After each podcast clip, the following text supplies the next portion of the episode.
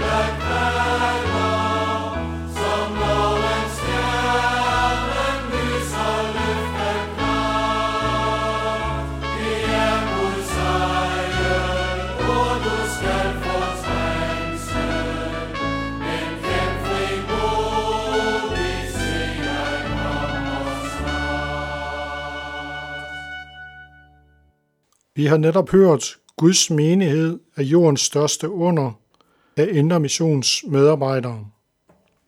Og til i dag, der skal vi høre et vers fra 1. Korinther 1.9. Men inden vi hører det, skal vi lige folde vores hænder. Okay, Jesus, jeg takker dig, fordi du lytte, ja, lytte ind til døden på et kors. Jeg takker dig, fordi du går foran os og rydder hindringer ud på vores veje.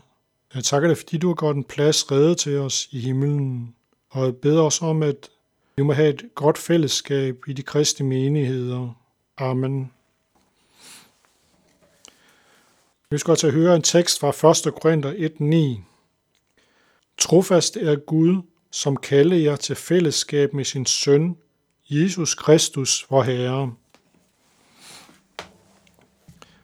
Jeg ved ikke, om I har haft en ven eller to, som I vil gå igennem tygt og tyndt med. Jeg har to eller tre venner, som jeg har kendt igennem mange år, og jeg har også nogle soldatekammerater, som jeg mødes med en gang imellem. Jeg formoder, at grunden til, at de vil gå igennem tygt og tyndt med jeres venner, det er, at de vil gøre det samme for dig. I kan stole på jeres nære venner. Verset her, det starter med, at Gud han er trofast. Guds trofasthed afhænger dog ikke af vores formåen, og heldigvis for det. Gud han er trofast, selvom vi er syndere. Det fremgår for eksempel af Romerne 5.8. Men Gud viser sin kærlighed til os ved at Kristus døde for os, mens vi endnu var syndere. Det fremgår af ordsprogene 3.32, at Herren afskyer den, der kommer på afveje, men med retskaffende har en fællesskab. Den gode opnår Herrens velbehag, den rænkefulde dømmer han skyldig. Ursprungene 12.2. Men er der nogen af os, der kan sige sig fri for en enkelt synd?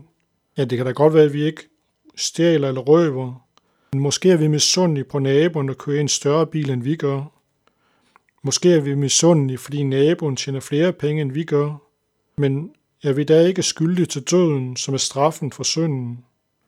Så er det godt at kunne høre ordene i Apostlenes Gerning 4.12 og der er ikke frelse i nogen anden, at der ikke givet mennesker noget navn under himlen, som vi kan blive frelst ved. Noget andet navn under himlen, som vi kan blive frelst ved. Gud fandt en udvej for at straffe vores synd. Gud han lod straffen falde på Jesus. Da Jesus han døde på korset, så tog han straffen på sig for vores synd. Jesus han var helt uskyldig, og han fortjente ikke straffen. Men ved at Jesus han tog straffen på sig, så kunne vi gå fri. Med denne viden kan vi så roligt gå til nadvers. Når vi deltager i nadverfællesskab, så modtager vi brødet og vinen.